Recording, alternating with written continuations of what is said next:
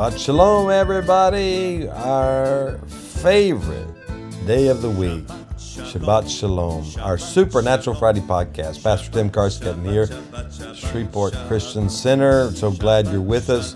And today I just felt led to play a word by Cindy Jacobs, a prophetic word for twenty twenty-four. I think is one of the most powerful ones I've heard in a while, so I want you to listen in. Shabbat Shalom. Shabbat, Shabbat Shalom. Shabbat Shalom. Shabbat Shalom. Shabbat, Shabbat, Shabbat, Shabbat Shalom. Am Yisrael, Am Yisrael, Am Yisrael Chai. Am Yisrael, Am Yisrael, Am Yisrael Chai. Am Yisrael, Am Yisrael, Am Yisrael Chai. Am Yisrael, Am Yisrael, Am Yisrael Chai. Od Avinu Chai. Od Avinu Chai. Od Avinu, Od Avinu, Od Avinu Chai.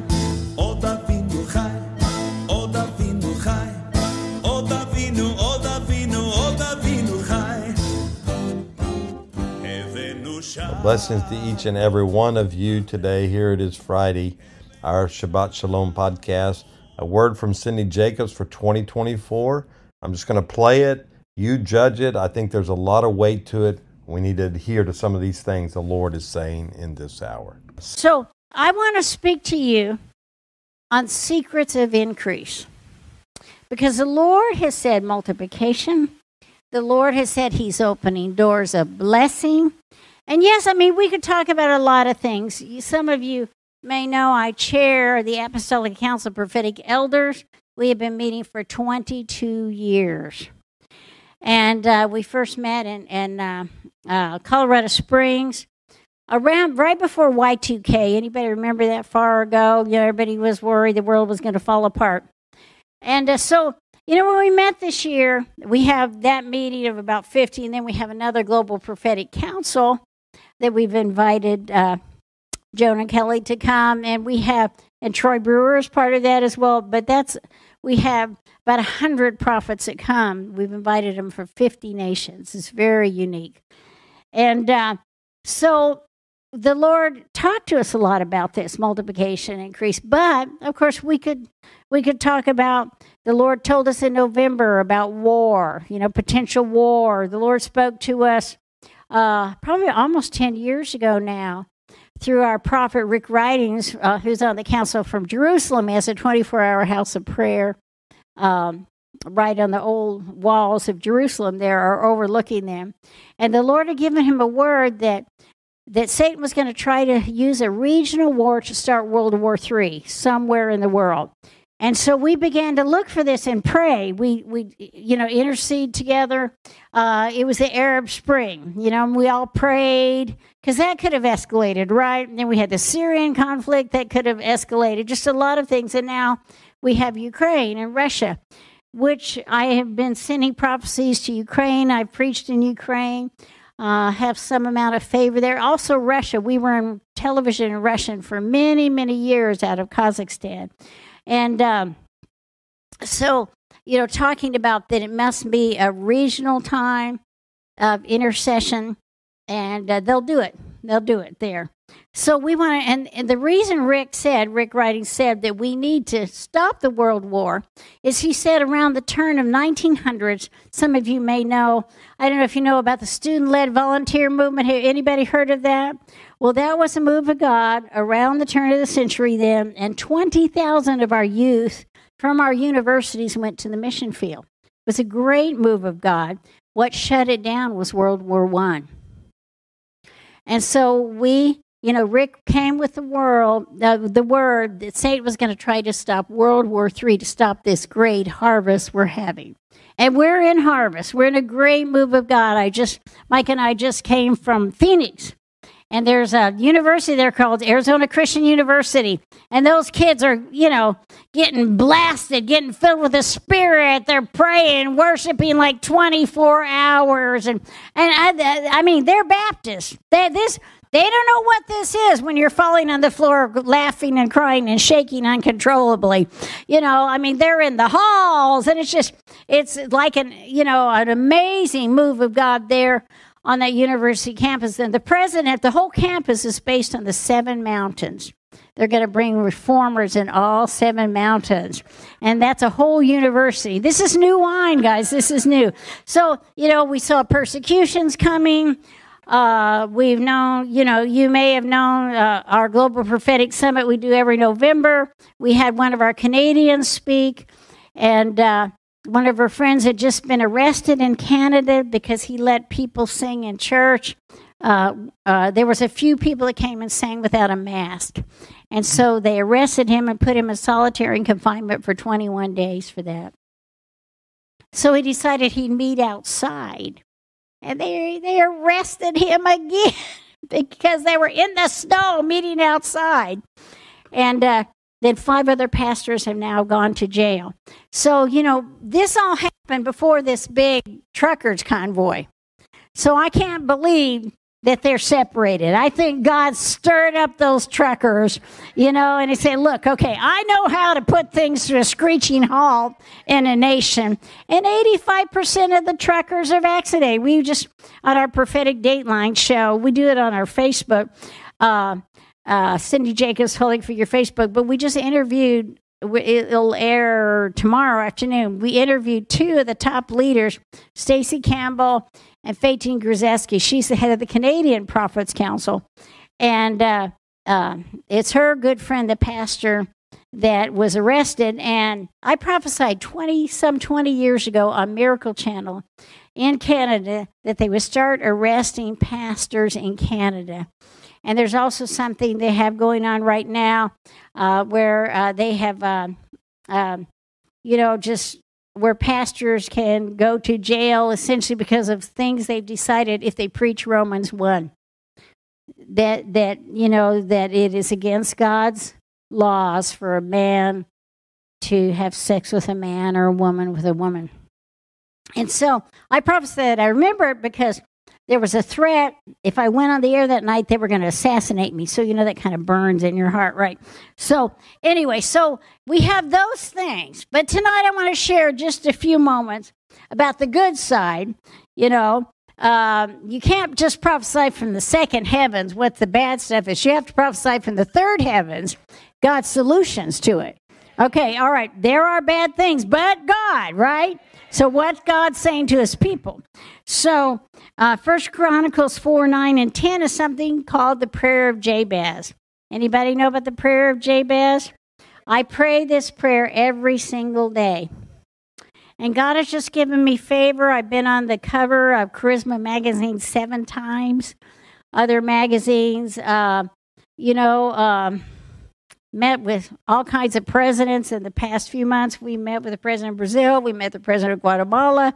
You know, I, I do a lot of Zooms. I mean, what I do behind the scenes is important as what I do uh, publicly. And so anyway, and I believe it's part of it that I pray the prayer of Jabez. Now let's read it. Now Jabez was more honorable than his brothers. Now listen to this part. And his mother called his name Jabez because I bore him in pain. Okay, so evidently Jabez was not a good name to have. All right, imagine people coming, you're walking up to them and go, ah, Jabez, what'd that mean? You are a pain. Yeah, we think Jabez is a good thing, but let's put this in context in the B I B L E, okay? Jabez was not a good thing. But yet, Jabez's action did not keep him in the name that his mother gave him, in the connotation of a bad thing, he didn't stay there. Now let's go and read some more.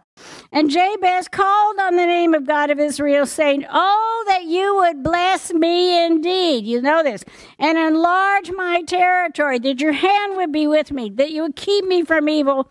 What do you say? That I may not cause pain. What's he saying? I don't want to be a pain. I don't want to be a loser. Nobody wants to be a loser. Are you even alive? Some of you look like dead lizards. Nobody wants to be a loser, right? We don't want to cause pain.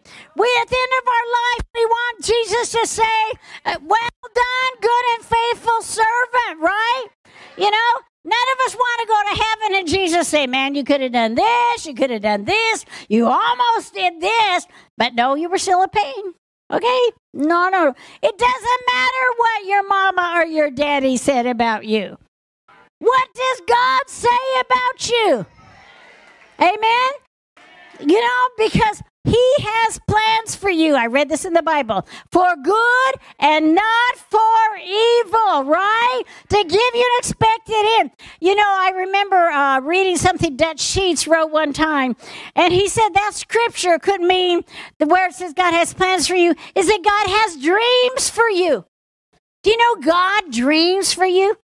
Where do you think you get those dreams?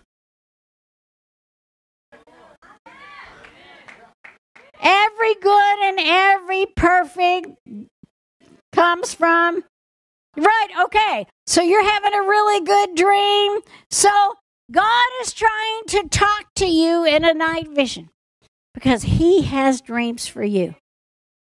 You know, one time I interviewed this guy. I don't know if you've heard of him. His name's Nikki Cruz. Mike and I were interviewing him for our television show. Nikki Cruz is a Puerto Rican with a very thick accent.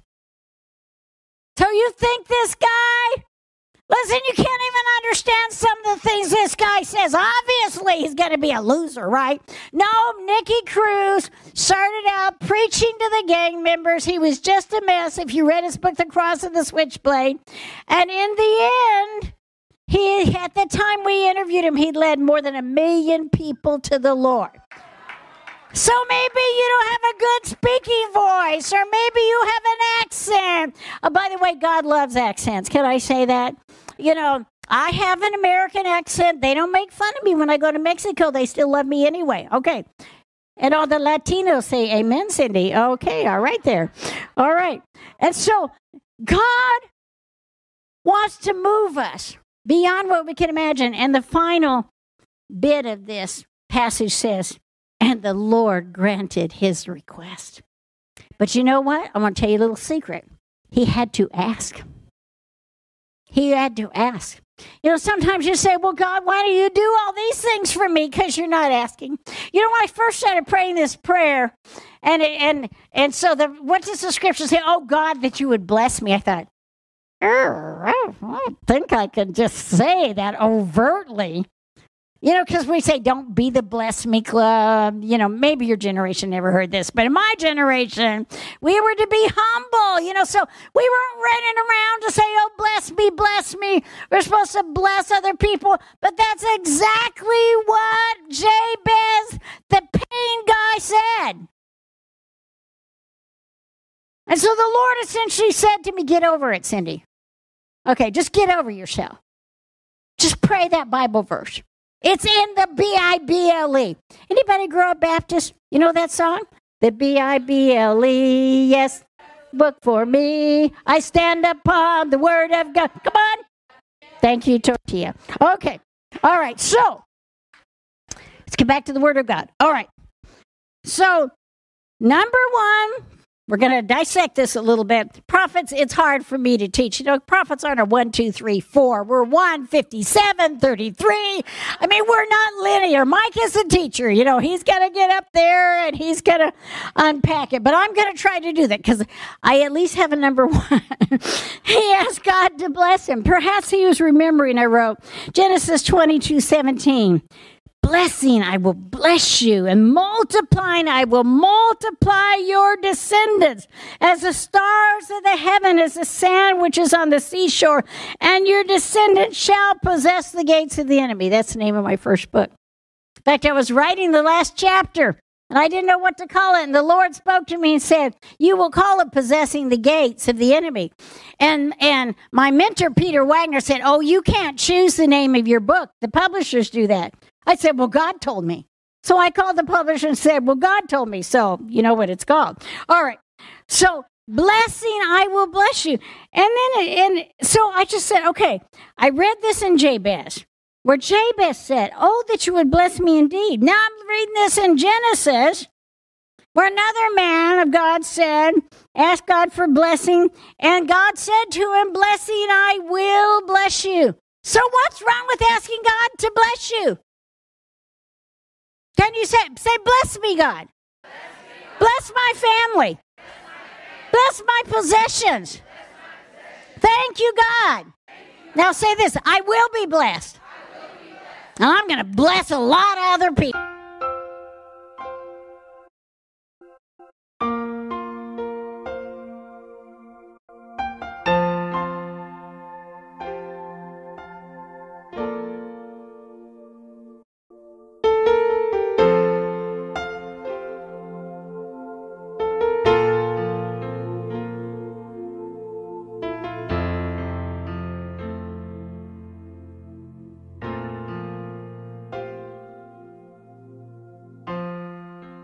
What a lovely God you are,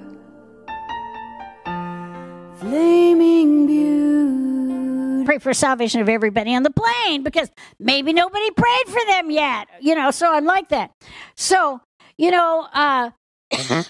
I pray that when I die, that God would have allowed me to make a mark in the earth. That the next generation would say, Cindy Jacobs did it. I can do it. If she did it, in spite of all the persecution, I mean, listen, when I started preaching, I didn't know one woman preacher. Not, not a one. You know, I mean, it was a scary thing to be a woman preacher in Weatherford, Texas. It was like, if you would think the macho of machos multiplied fifty times, okay? That was Weatherford, Texas. And, you know, so it was a hard thing. I remember my kids, you know, in the Baptist school they went to, uh, I started praying for the sick. And my daughter came home, and she was like five, and she said, my teacher tells me that you're a witch because you're praying for the sick. The mama bear in me wanted to rip her head off. I know she has a different style, but I do feel like Cindy was hearing from the Lord.